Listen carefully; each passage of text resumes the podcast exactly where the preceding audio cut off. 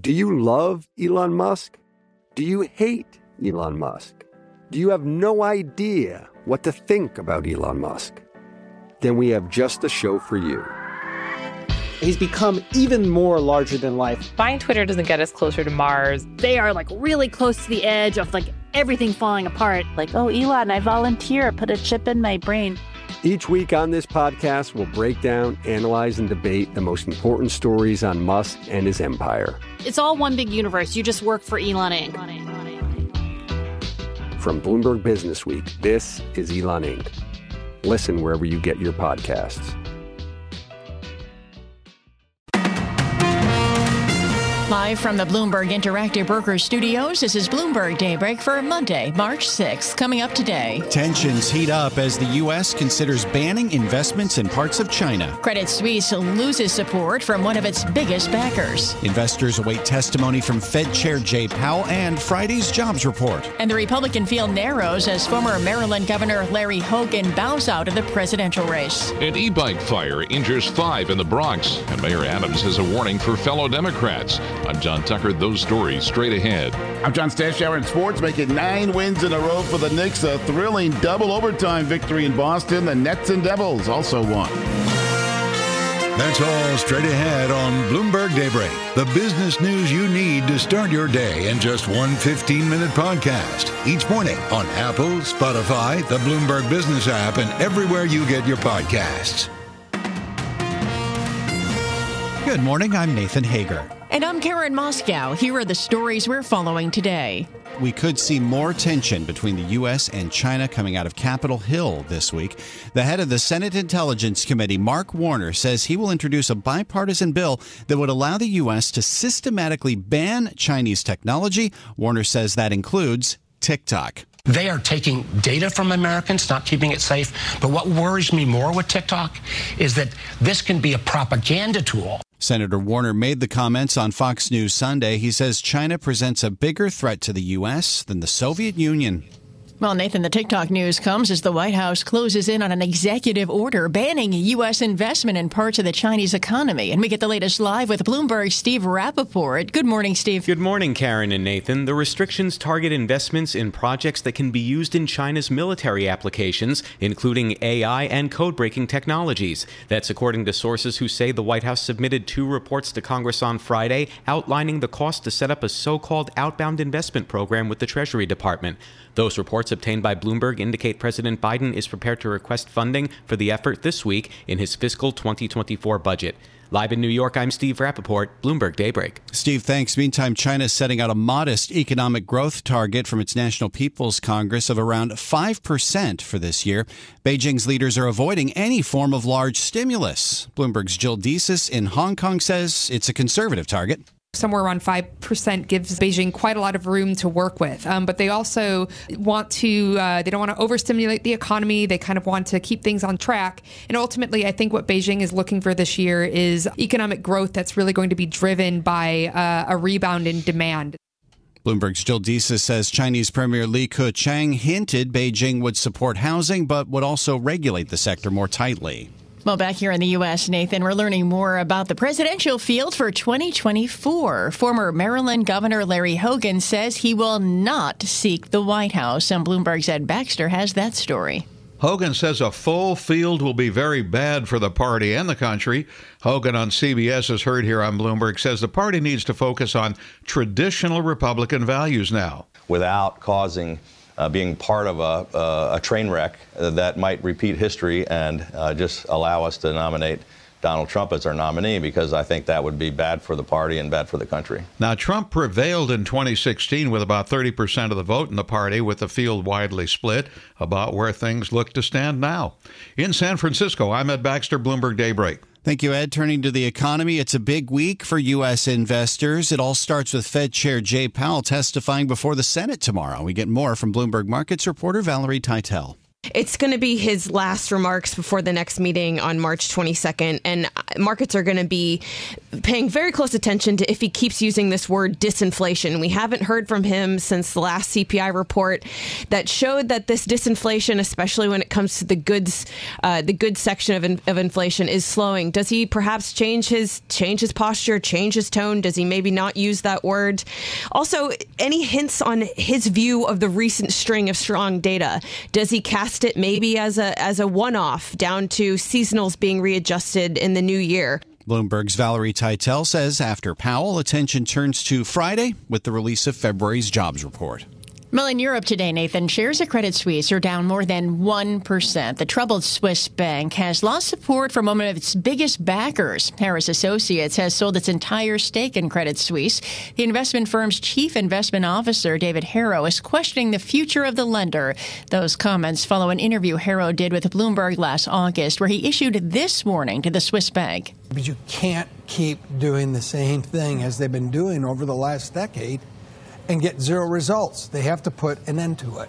At some point, they either have to fix it or to look for other options. And that was Harris Associates Chief Investment Officer David Herro speaking to Bloomberg in August. Harris was the biggest shareholder in Credit Suisse for many years. The firm halved its stake last year and is now reportedly exited entirely. One other bank news out of Europe today, Karen, we're learning UBS cut employee bonuses by 10% last year. The move follows a slump at UBS in advising on mergers and stock and bond issuance. Well, Citigroup is preparing to almost double its staff in Paris. The bank is building a new trading floor there, and its trading division will eventually have 250 people. The expansion in Paris comes as Citi and its rivals continue to grapple with life after Brexit. And capping off our banking news, Karen, please join us today for a special conversation with Jamie Dimon. The JP Morgan Chase CEO sits down for an exclusive interview on Bloomberg Radio and Television today at 11:30 a.m. Wall Street time. You can listen live on Bloomberg Radio at bloomberg.com or on the Bloomberg Business app.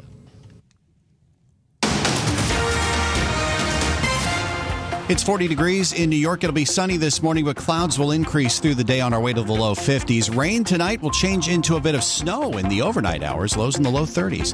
Time now to take a look at some of the other stories making news in New York and around the world with Bloomberg's John Tucker. Good morning, John. And good morning, Nathan. Another warning about e bikes and their batteries. New York City Fire Marshal blames a burning lithium ion battery in a scooter for a five alarm fire that tore through a commercial building in the Bronx on Sunday. Four firefighters, one person were injured. Eric Adams is the mayor. When you saw how fast this fire started and spread, it just really gives you a point of pause. The fire department arrived at the scene within four minutes, but the flames were so intense the structure was destroyed.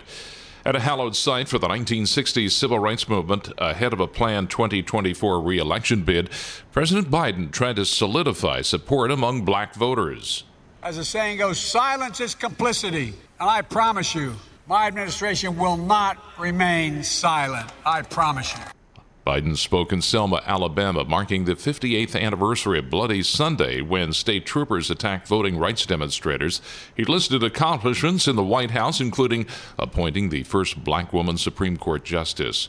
At the Conservative Political Action Conference held in the D.C. suburbs over the weekend, former President Donald Trump was asked if he'd continue his presidential ambitions if he were indicted. Absolutely. I wouldn't even think about leaving. In other news, a small plane trying to return to a suburban Long Island airport after the pilot reported smoke in the cockpit crashed on Sunday, killing one person and critically injuring the two others on board. No injuries reported on the ground. The Piper aircraft crashed shortly after 3 p.m. while returning to attempt an emergency landing at Republic Airport in Farmingdale. And authorities in Ohio say there's no indication of any risk to public health from the derailment of a Norfolk Southern cargo train between Dayton and Columbus, the second derailment of a company train in the state in a month. 28 of the train's 212 cars, including four empty tankers, derailed Saturday afternoon in Springfield Township. Global news 24 hours a day, powered by more than 2,700 journalists and analysts in over 120 countries. I'm John Tucker, and this is Bloomberg. Nathan. Thank you, John. Time for the Bloomberg Sports Update brought to you by Tri State Audi. Good morning, John Stashower. All right, thanks, Nathan. What a weekend for the Knicks. The win Friday in Miami with the Julius Randle heroics. They went to Boston. Celtics out to avenge their loss last Monday at the Garden. They also blew a 28 point lead Friday and lost to the Nets. Celtics seemed in good shape, led by 14 midway through the third quarter, but by the time they went to the fourth, the Knicks had the lead. They actually went up by 11 in the fourth. The game went to double overtime. Tatum in the backcourt. Five seconds in the front court. Four seconds driving right to Horford. Quarter three. Short. One second to go. That's it. The Knicks win their ninth straight game. Coming back in the third quarter, in the fourth quarter, going to double overtime, and they win it in Boston. On ESPN New York, 131 129. They won without Jalen Brunson due to a foot injury, so Immanuel Quickley started played 55 minutes. He scored 38 points. He had the Knicks' first seven of the second OT. 31 for Randle, 29 for RJ Barrett. Tomorrow at the Garden, chance for 10 wins in a row. They'll play Charlotte, who just lost to the Nets in Brooklyn 102 to 86. Mikal Bridges scored 33. The two stars the Nets just traded met, and Phoenix beat Dallas by two. Kevin Durant, 36 points for the Suns. Kyrie Irving had 30 for the Mavs. Devils at Arizona blew a two-goal third-period lead, but scored 23 seconds into overtime to win 5 to 4. Yankees with eight runs in the ninth inning to beat the Braves 10-6. Three-run homer in the ninth by the Yanks' 20-year-old prize prospect Jasson Dominguez. He's batting 417 this spring. Mets got home runs from Francisco Lindor and Pete Alonso. Beat the Cardinals 7 to 1. John Stashower, Bloomberg Sports. Success is more than a destination. It's a path you take one step at a time. It's dedication, it's fortitude, and it's the work, passion, and grit inside of us that comes before all recognition. That's what Stifel has been doing for over 130 years, and it's why Stifel is one of the fastest growing wealth management firms in the country. And Stifel goes beyond traditional wealth management to offer you a full suite of banking services, direct access to one of the industry's largest equity research franchises, and a leading middle market investment bank. Quietly, yet strategically, Stifel has built a company and culture unlike any firm on Wall Street. Because success is the drive it takes to keep pushing. It's the passion to keep investing. It's the best of each of us made better by the best in all of us. And that is where success meets success. Find a financial advisor at stifel.com. That's S T I F E L.com. Stifel, Nicolaus and Company Incorporated, member SIPC and NYSE. To address our new climate reality, the world needs radical solutions. Collaborate for a greener future at the Bloomberg Green Festival, a groundbreaking celebration of the thinkers, doers, and innovators leading the way. From design and culture to technology, science, and entertainment, hear from inspirational speakers and immerse yourself in climate solutions. July 10th through 13th in Seattle. Title sponsor Amazon. Get 20% off using promo code Radio20 at BloombergLive.com/slash Green Festival. Live from coast to coast, from New York to San Francisco, Boston to Washington, D.C., nationwide on SiriusXM, the Bloomberg Business app, and Bloomberg.com. This is Bloomberg Daybreak. Good morning. I'm Nathan Hager, and we are getting the trading week started with stocks in a bit of a holding pattern. A more modest growth target from China seems to be dampening sentiment after a rally to end last week. Let's bring in Lori Calvasina to help us get set for the trading week ahead, head of U.S. equity strategy at RBC Capital Markets. Lori, it's great to speak with you as always. Do you see any read through to the U.S. market from uh, China coming out with this 5% target, which was a little bit less than what economists were expecting? Well, thanks for having me as always. And I think it, it very much to me just sort of keeps uh, with the same tone that we've been experiencing lately, which is that, you know, maybe we need to soften our expectations a little bit, but this should definitely, you know, I, I think it should be looked at as, you know, the, the pace to recovery, um, or the path to recovery rather is, is intact at this point in time. So that's really how I take it this morning. I also think that investors have been looking for reasons to be excited about non-U.S. markets. So it feels like this kindles the fires for that theme a little bit as well. So, are you dampening your expectations then for your target for the S and P 500? I know you've got a 4100 target, which isn't too far off from where we are now. You know, we feel pretty neutral on the market in here, and I, I feel like I continue to be sort of accused of being overly bullish by the deeply bearish elements out there. Um, but we really feel pretty even keeled from here, and I would say the idea that money flows have favored non US equities and will continue to do so for at least a little while longer is something we've already baked into the forecast. And we've also, you know, baked into the idea that bonds look more attractive than stocks from here. Um, we have a couple different models that speak to that. And people are always surprised that when I show them that in that environment, you don't necessarily see equities go down. You just have to get used to more subdued returns. I feel like it blows their mind a little bit. But nevertheless, that is what the data shows. So I think we've got, you know, those kinds of pressures, the idea that stocks aren't the best game in town. We've got it already baked into the 4100 view at this point. Okay. The uh, outflows that we're seeing out of the U.S., does that present a buying opportunity for U.S. stocks in the short term? So I think that, you know, the technicals have gotten everybody excited recently. Um, and, you know, we still think that we're in this kind of messy normalization period, similar to 0203, similar to 2010, 2011. So I do think things are going to continue to chop around. And I think whether or not you, you sort of look at this as a particularly good buying opportunity really is a function of your time horizon. I think there's still a lot of opportunities in things like small caps. I think financials also look deeply compelling. They're, they've kind of had to get some of their downward revisions for 2023 out of the way. They're well into that process at this point. Um, but I do think that you can find bargains if you look in the right places right now. We have seen a little bit of a pullback in terms of uh, Treasury yields right now. Uh, what does that mean for stocks in the short term? So, get more pullback in 10 year yields, that's very good for equity valuations. Um, and, you know, we, we continue to talk to our rate strategists who think that yields are going to move a bit lower from here. If you look at the ECFC consensus on Bloomberg, it's also calling, you know, for something more subdued from here. And when we talk to our rate strategists, they think there's going to be just a change in the flow dynamics between now and year end that could soften the yields a bit. Um, what I see in my modeling, because remember I'm an equity person, is that if you pull the 10 year treasury yield down, it's going to give you the room for PE multiples to expand just a little bit. And once we get to some stability in terms of earnings forecast, and I think we're getting pretty close to that point, it should allow investors to get a little bit more confidence to get back into the equity market, know what PE they're paying for stocks, and you know really be willing to say, okay, I don't think PEs need to come down anymore. I think they can move up a little bit. Um, so I think it's really giving that stability to the valuation environment that, that it matters from an equity perspective. Although, as you know, Lori, there's been a lot of talk uh, among market analysts about valuations getting stretched in this market. Are you starting to see signs of a little bit more stabilization in valuations, or could there be uh, more moves to come?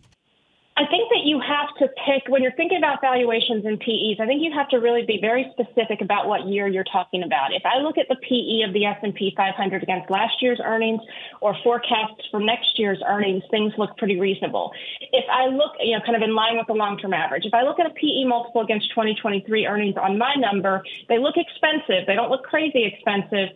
Um, but I do think investors are kind of getting to the point where they're ready to look through 2023 and start focusing on 2024. And if you are willing to go ahead and make that determination, I think that you can feel a lot better, you sleep a lot better at night in terms of equity valuation. This is Bloomberg Daybreak Today, your morning brief on the stories making news from Wall Street to Washington and beyond. Look for us on your podcast feed at 6 a.m. Eastern each morning on Apple, Spotify, and anywhere else you get your podcasts. You can also listen live each morning starting at 5 a.m. Wall Street time on Bloomberg 1130 in New York, Bloomberg 99.1 in Washington, Bloomberg 1061 in Boston, and Bloomberg 960 in San Francisco. Our flagship New York station is also available on your Amazon Alexa devices. Just say, Alexa, play Bloomberg 1130. Plus, listen coast to coast on the Bloomberg Business app, SiriusXM Channel 119, the iHeartRadio app, and on Bloomberg.com. I'm Nathan Hager. And I'm Karen Moscow. Join us again tomorrow morning for all the news you need to start your day right here on Bloomberg Daybreak.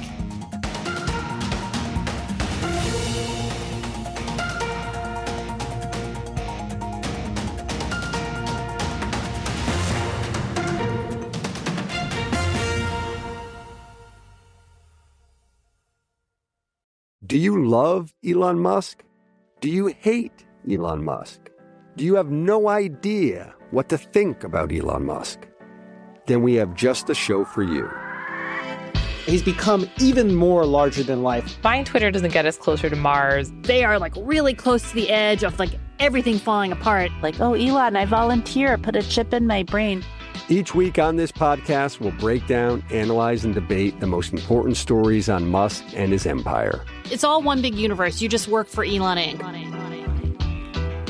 From Bloomberg Business Week, this is Elon Inc. Listen wherever you get your podcasts.